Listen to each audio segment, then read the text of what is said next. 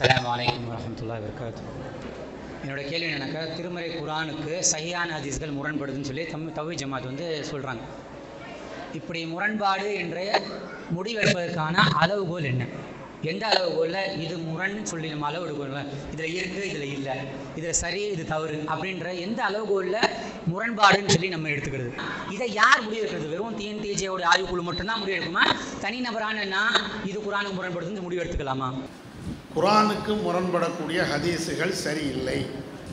அது ஆதாரப்பூர்வமான ஹதீஸ் இல்லை என்று தௌஹி ஜமாத்தின் சார்பில் நீங்கள் சொல்லி வர்றீங்க. இப்படி சொல்லி வரக்கூடிய நீங்கள் இதற்கு என்ன அளவுகோலை வைத்திருக்கிறீங்க? குரானுக்கு முரண்படக்கூடிய ஹதீஸு அப்படின்னு நீங்கள் சொல்கிறீங்களா இல்லையா? இப்படி சொல்லக்கூடிய நீங்கள் என்ன அளவுகோலின் அடிப்படையில் நீங்கள் சொல்கிறீங்க ஏன் அந்த கேள்வி கேட்குறாரு? அதுக்கு அவ்வளோ விளக்கம் சொல்கிறார் ஒரு நேரத்தில் இது ஆயத்துக்கு முரணாக இருக்குது அப்படின்னு ஒரு அதிசயம் தள்ளுபடி பண்ணுறீங்க திடீர்னு ஒரு அஞ்சாறு வருஷம் கழிச்சுட்டு இல்லை இல்லை அதுக்கு இப்படி ஒரு விளக்கம் கொடுக்கலாம் அப்படின்னு அந்த அதிசயம் ஏற்கவும் செய்றீங்க. சில நேரங்களில் சூனியம் வந்து குரானுக்கு முரண்படுது அப்படின்னு மறுக்கிறீங்க. தஜ்ஜாலுடைய ஹதீஸை வந்து நீங்கள் ஏற்கவும் செய்கிறீங்க இப்படி வந்து ஒவ்வொரு நேரத்திலையும் நீங்கள் மாறுபட்டெல்லாம் பேசிகிட்டே இருக்கிறீங்க. நேற்று ஒன்று சொல்கிறீங்க இன்றைக்கி ஒன்று சொல்கிறீங்க அப்போ குரானுக்கு முரண்படுது அப்படின்னு சொன்னாச்சுன்னா ஒரு நிலைப்பாடு இல்லையே. எதை நீங்கள் நீங்கள் சொல்கிறது தான் முரண்பாடா? நீங்கள் மட்டும்தான் அதுக்கு ஆய்வு பண்ணணுமா? முரண்பாடுங்கிறது எந்த அடிப்படையில் நீங்கள் முடிவு செய்கிறீங்க டிஎன்டிஜை மட்டும் முடிவு செய்தால் எல்லாம் சரியாயிருமா? அப்படிங்கிற கருத்தில் அவங்க கேட்குறாங்க சுருக்கமாக அது ஒரு வரியில் சொல்ல போனால் திருமறை குரானுக்கு முரண்படக்கூடிய ஹதீஸு அப்படின்னு நீங்கள் சில ஹதீஸ்களை தள்ளுபடி பண்ணுறீங்களா இல்லையா? அதுக்கு உண்டான அளவுகோல் என்ன? இதுதான் அவர் கேட்குறாரு. சரியா? முதல்ல இந்த முரண்பாடு அப்படின்னு சொல்லக்கூடியதற்கு குரானுக்கு முரண்பட்டால் அல்லது ஒரு ஹதீஸு இன்னொரு ஹதீஸுக்கு முரண்பட்டால் அது ஏற்றுக்கொள்ளக்கூடாது அப்படிங்கிறது டிஎன்டிஜியோடைய நிலைப்பாடு இல்லை. முதலாவது நினைக்கிறேன் ஒரு ஹதீஸு இன்னொரு ஹதீஸுக்கு முரண்படுது. அல்லது ஒரு ஆயத்து ஹதீஸுக்கு முரண்படுது. அந்த ஹதீஸ் வேண்டாம் என்று சொல்கிறோமா இல்லையா? இது நாங்கள் எடுத்த முடிவுன்னு நினச்சிட்டு அந்த சகோதரர் கேட்குறாரு இது டிஎன்டிஜி எடுத்த முடிவு அல்ல. இது யார் எடுத்த முடிவு? நபியுடைய காலத்தில் இருந்து சஹாபாக்குடைய காலத்தில் இருந்து இமாமுடைய காலத்தில் இருந்து ஆரம்ப காலத்தில் இருந்து எடுக்கப்பட்ட ஒரு முடிவு. இது என்ன நாங்களாக புதுசாக சொல்கிறோம் உதாரணத்துக்கு நீங்கள் பாருங்களேன். புகாரில் இடம்பெறுகின்ற முரண்பட்ட ரெண்டு செய்தி. எப்படி வருது? இபுன் அப்பாஸ் அவங்க அறிவிப்பாங்க.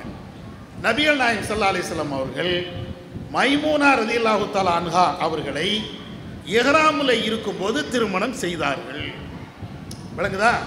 இபுன் அப்பாஸ் சொல்கிறாங்க ரசூலுல்லா மைமூனாவை கல்யாணம் பண்ணுறாங்க எப்போ கல்யாணம் பண்ணுறாங்க எஹராமில் இருக்கும்போது. எஹராம்னா என்ன? ஹஜ்ஜுக்கோ உம்ராவுக்கோ எஹராம் கட்டுவாங்களா இல்லையா? அந்த மாதிரி நேரத்தில் மைமுனாவே நபி அவர்கள் இஹராமில் இருக்கும்போது ரசூல்லா கல்யாணம் கட்டுதாங்க. இது ஒரு ஹதீஸ். அடுத்து இன்னொரு ஹதீஸ் இருக்குது. என்ன ஹதீஸ் இருக்கிறது? மைமூனாவே அறிவிக்கிறாங்க. நபிகள் நாயம் சல்லா அலிஸ்லாம் அவர்கள் என்னை எஹ்ராமில் இருக்கும்போது கல்யாணம் கட்டலை. எஹ்ராமில் இருந்து வெளியில் வந்ததற்கு பின்னால் எஹ்ராமை எல்லாம் கலைந்ததற்கு பின்னால் நபி அவர்கள் என்னை திருமணம் முடித்தார்கள். இப்படின்னு யார் சொல்கிறா மைமூனா அவங்க சொல்கிறாங்க இது ரெண்டுமே ஹதீஸ். அறிவிப்பாளர்கள் வரிசையில் எந்த குளறுபடியும் கிடையாது. இந்த ரெண்டுமே ஹதீஸு. ரெண்டுமே புகாரி முஸ்லீமில் பதிவு செய்யப்பட்ட ஒரு ஹதீஸு. அறிவிப்பாளர்கள் வரிசையில் சரியான ஒரு ஹதீஸு. இவர் பலவீனமானவர் இவர் நம்பகம் இல்லாதவர் எந்த குறையும் சொல்ல முடியாது. ஆனால் எப்படி இருக்கிறது? மைமூனாவை ரசூலா கல்யாணம் பண்ணுறாங்க இப்னா பாஸ் சொல்கிறாங்க எஹராமில் இருக்கும்போது கல்யாணம் பண்ணாங்க. சம்பந்தப்பட்ட மைமூனா சொல்கிறாங்க இல்லை இல்லை எஹராமில் இருந்து வெளிவந்ததுக்கு பின்னால் கல்யாணம் பண்ணாங்க. இப்போ என்ன செய்கிறது ரசூல்லா எஹராமில் இருக்கும்போது கல்யாணம் பண்ணாங்களா? எஹராமில் இருந்து வெளியே வந்ததுக்கு பின்னால் கல்யாணம் பண்ணாங்களா? நீங்கள் ஏதாவது ஒன்றைத்தான் எடுக்கணும். ரெண்டையும் எடுக்க முடியாது. ரெண்டையும் எடுத்தால் முரண்பாடு. என்ன முரண்பாடு வரும்? உஸ்மான் ரதில் அவுத்தால் அன்ஹு அவங்க அறிவிக்கிறாங்க நபி அவர்கள் எஹராமில் இருக்கும்போது இதை இதை செய்யக்கூடாது. ரசூல்லா தடுத்தாங்க.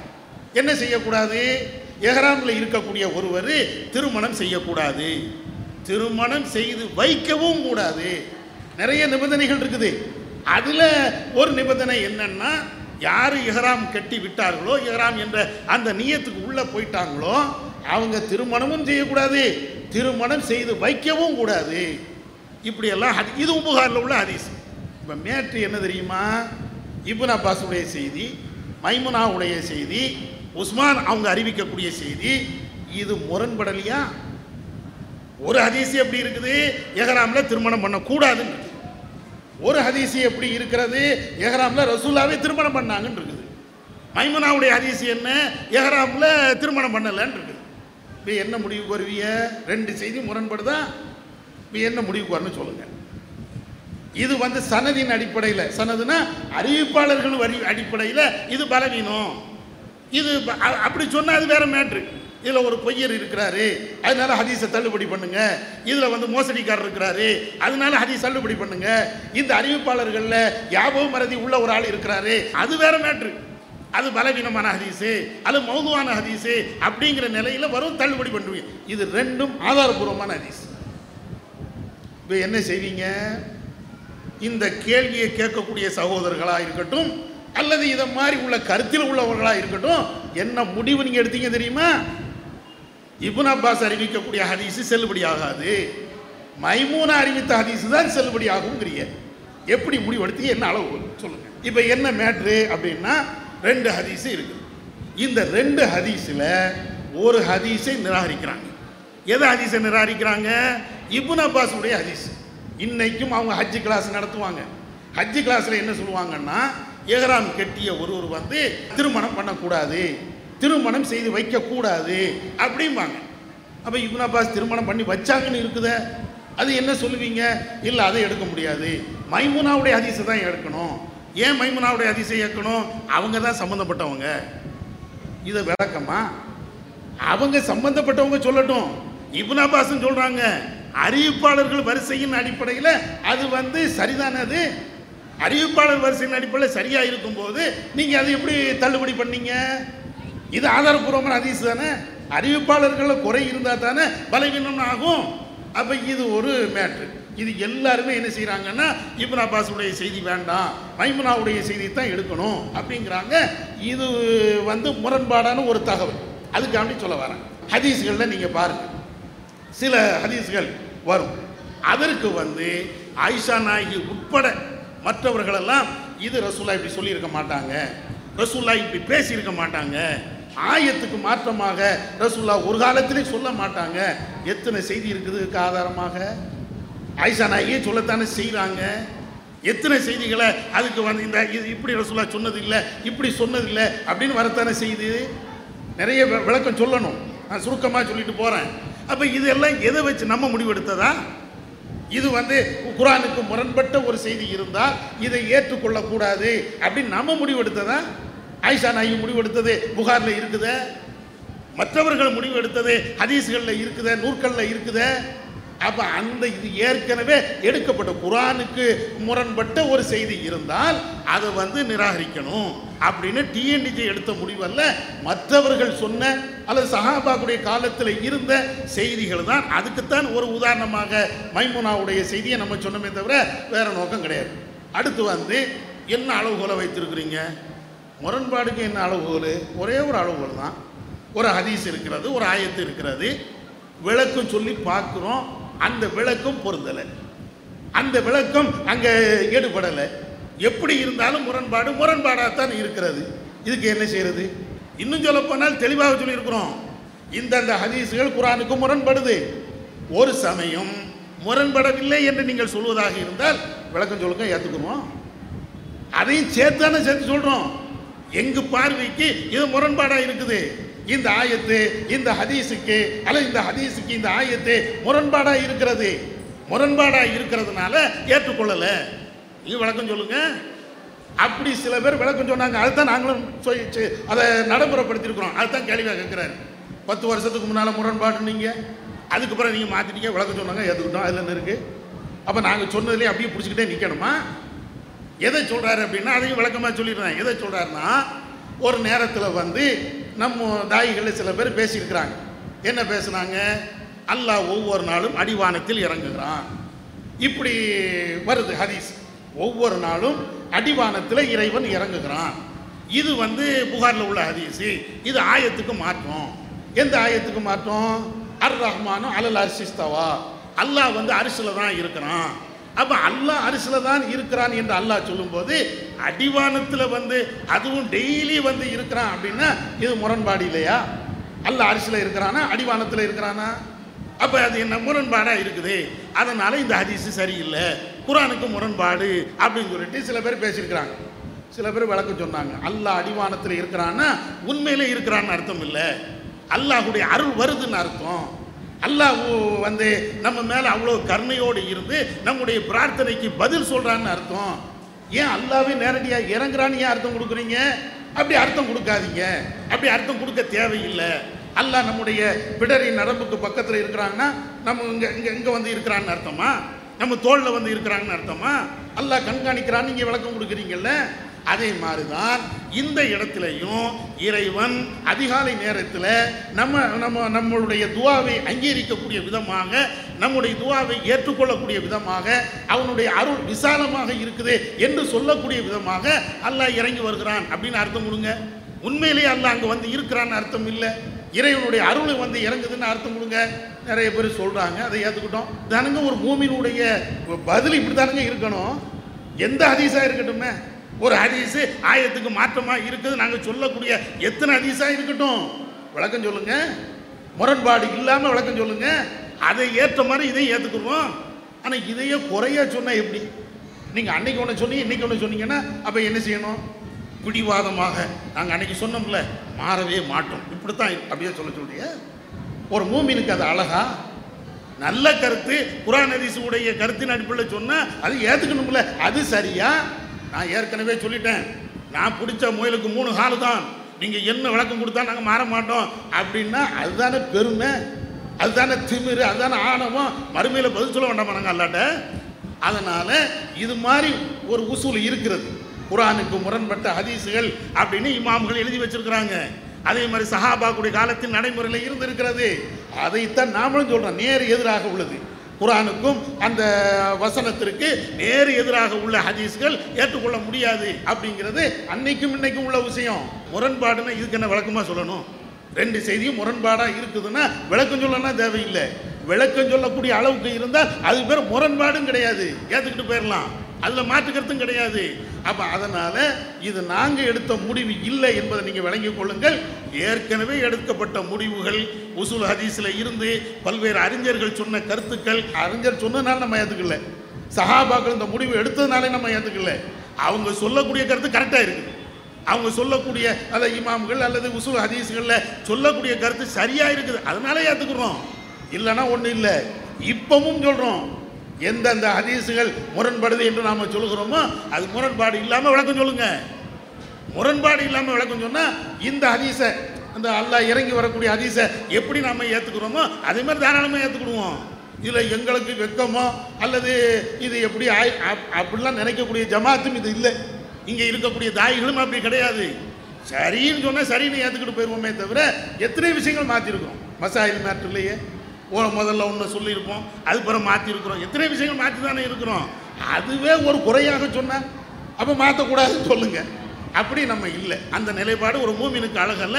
அதனால குரானுக்கு முரண்படக்கூடிய ஹதீஸுகள் அது ஹதீஸ் இல்லை என்பது நம்ம எடுத்த முடிவல்ல. ஏற்கனவே எடுத்த முடிவு அது சரியான முடிவு தான் என்பதையும் இந்த இடத்துல பதிவு செய்யும். சில விஷயங்களை நீங்கள் சிறுக்குங்கிறீங்க.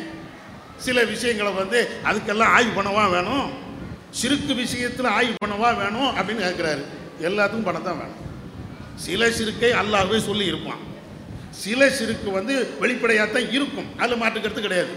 சில விஷயங்கள் வந்து நடைமுறையில் உள்ளது இது சிறுக்கு அப்படின்னு ஆய்வு பண்ணி சொல்லத்தான் வேணும். அல்லாஹ் என்ன சொன்னான் சிலை வழிபாடு கூடாதுன்னா அது ரைட்டு. ஒரு மனுஷனையே சிலையாக ஆக்கிட்டான். அதாவது கடவுளாக ஆக்கிட்டான். இது நேரடியாக இருக்குதா? என்ன சொல்லுவோம்?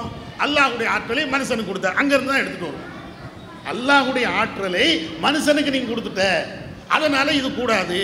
மனுஷனை நீ கடவுளாகிட்ட நபியுடைய காலகட்டத்தில் எது கடவுளாக இருந்துச்சு? சிலைகள் கடவுளாக இருந்துச்சு.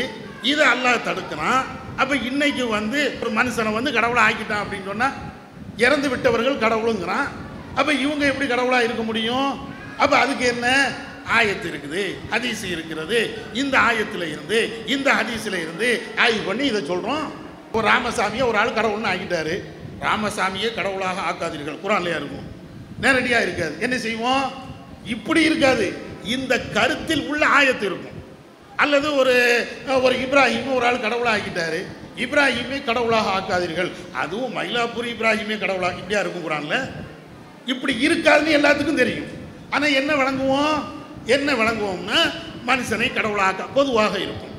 ஒரு மரத்தை மட்டையை கடவுளாக ஆக்காதீங்க பொதுவாக இருக்கும். அல்லது கடவுளுடைய தன்மையை யாருக்கும் கொடுக்காதீங்க அப்படின்னு பொதுவாக இருக்கும். அதை வைத்துக்கொண்டு ஆய்வு பண்ணி தான் இந்த ஆயத்துக்கு இது எதிராக இருக்குது. இந்த ஆயத்துக்கு இது மாற்றமாக இருக்குது. சிறுக்கை பற்றி பேசுகின்ற அத்தனை பேரும் ஆய்வு பண்ண தான் செய்கிறாங்க ஆய்வு பண்ணாமல் யாருமே சொல்கிறது இல்லை எல்லாருமே. அது தௌஹி ஜமாத்தா இருக்கட்டும் தௌஹி ஜமாத்தா இல்லாத இன்னொரு ஆளாக இருக்கட்டும். எல்லாருமே சொல்ல ஒவ்வொரு நேரத்துலையும் சிறுக்கு புதுசு புதுசாக வருதே. ரசூலாவுடைய காலத்தில் இருந்த சிறுக்கு தான் இப்போ இருக்குன்னு சொல்ல முடியாது. அன்னைக்கு இருந்த சிறுக்கு ஒரு மாதிரியாக இருக்கலாம். இன்னைக்கு ஒரு வகையான சிறுக்கு இருக்கலாம். நாளைக்கு இன்னொரு வகையாக இருக்கலாம். ஒவ்வொரு நேரத்திலையும் சிறுக்கு மாறுபட்டுட்டு தானே இருக்குது. இஸ்லாமிய கொள்கை தான் மாறுபடாது. ஏக இறைவனை மட்டும் வணங்கணும் அது மாறுபடாது. அதை நம்ம நீங்கள் ஆய்வு செய்ய தேவையில்லை. அல்லாஹ் மட்டும்தான் வணங்கணும். நீங்கள் ஆய்வு செஞ்சாலும் செய்யாமல் இருந்தாலும் அது உண்மை. ஆனால் வாத்திலான கொள்கை இருக்குத. தப்பான கொள்கை இருக்குத. அது ஒவ்வொரு காலத்திலையும் வந்துட்டு தானே இருக்குது. ஒவ்வொரு காலத்திலையும் புதுசு புதுசாக உருவாக்கிட்டு தானே இருக்கிறது. அப்போ அதுக்கு தக்கன நீங்கள் சொல்லித்தானே ஆகணும். அதுக்கு தக்கன பேசத்தான் செய்யணும். அதனால சிறுக்கை ஏன் ஆகி பண்ணி அதெல்லாம் கேட்க முடியாது. ஒவ்வொரு காலகட்டத்திலையும் புதிய புதிய சிறுக்குகள்னா உருவாக்கிட்டு தான் இருக்கும். அதுக்கு வந்து எண்டே கிடையாது. தீமையான கொள்கைக்கு எண்டு உண்டா? சரியான கொள்கைக்கு எண்டு வச்சுட்டான். நல்லா வச்சுட்டான். ஹக்கான கொள்கைக்கு குரான் அரிசு தான் சரி. அதுக்கு மேலே மார்க்குமே இல்லை. எல்லாம் முடிவு வச்சுட்டான். அதுக்கு எண்டு. வந்துடுச்சு. ஆனால் பாத்திலான கொள்கை சிறுக்கான கொள்கை இவ்வளோதான் இதை தாண்டி சிறுக்கே இல்லை அப்படின்னு எங்கேயா இருக்கா சொல்லுங்க பார்ப்போம். அல்லாஹும் ரசூலும் குரான்ல ஹதீஸ்ல நேரடியாக எதை சிறுக்கை என்று சொன்னார்களோ இதை தாண்டி வேற சிறுக்கை இல்லையா உலகத்தில்? நீங்கள் சொல்லுங்களேன் பார்ப்போம். யாரும் சொல்ல முடியாது. அல்லாஹ் ரசூல் சொன்னதை தாண்டி எத்தனை வகையான சிறுக்குகள் இன்னைக்கும் வருது. நாளைக்கும் வரும். அடுத்த நாளைக்கும் வரும். அது எப்படி சிறுக்கும்பீங்க? ஆய்வு தான் சொல்லுவீங்க நீங்களும் அதுதான் நாங்களும் அதுதான். அதனால இதை இதை ஆய்வு பண்ணாதீங்க அதை ஆய்வு பண்ணாதீங்கன்னு கிடையாது. சிறுக்குங்கிறது அது எந்த வகையில் வந்தாலும் சிறுக்கு சிறுக்கு தான். அதை சொல்லத்தான் செய்வோம். ஒரு புதுசான ஒரு சிறுக்கை கொண்டு வந்தால் இது ஆயத்துக்கு ஆயத்து சொன்ன அந்த சிறுக்குக்கு எப்படி ஒத்து இருக்கிறது அப்படியெல்லாம் ஆய்வு பண்ண தான் செய்வோம். அந்த அடிப்படையில் ஆய்வு பண்ணி சொல்வது தப்பு இல்லை இறந்து விட்ட உறவுக்காரர்களுக்கு நாம் வந்து நன்மைகளை சேர்க்கலாம். துவா செஞ்சால் அவங்களுக்கு போய் சேரும். இதெல்லாம் தருவான் ஆனால் கத்தம் ஓதணுங்கிறாங்களே ஓதி கொண்டு இருக்கிறார்களே.